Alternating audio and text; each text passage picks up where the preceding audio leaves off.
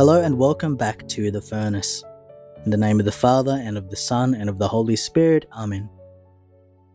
I always get excited when it is the feast day of one of the Gospel writers because it gives me the opportunity to share about the importance and significance of a particular Gospel.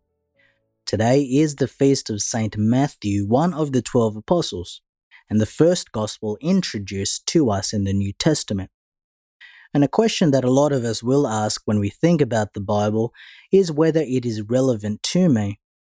And perhaps it isn't relevant, not because it actually is not so relevant, but because we have made it so, for it doesn't suit the way I am living.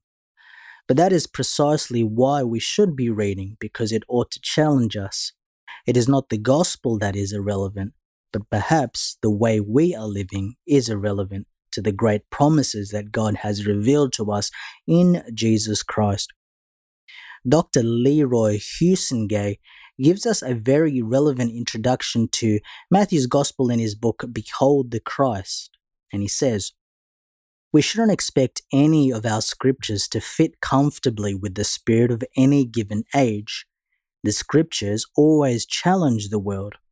In our postmodern times, the spirit of the age runs counter to the spirit of the gospel at every turn.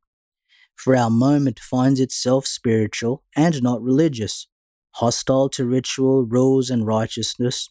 It rejects and constraints and all our boundaries. It seeks affirmation, not salvation. It even attempts to recruit Jesus as a mascot for its views and desires instead of submitting to Jesus as master.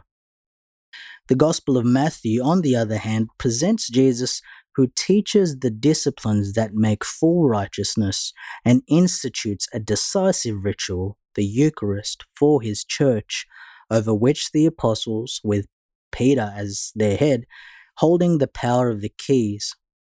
And Matthew's Jesus is no mere rabbi.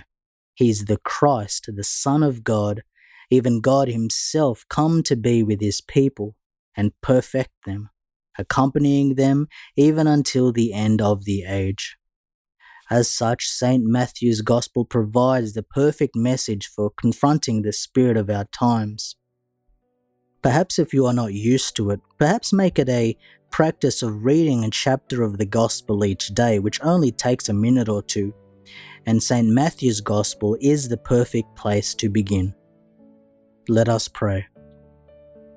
O God, who founded all the commands of your sacred law upon love of you and of our neighbour, grant that by keeping your precepts we may merit to attain eternal life.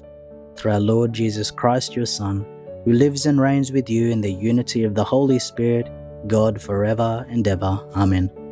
In the name of the Father, and of the Son, and of the Holy Spirit. Amen.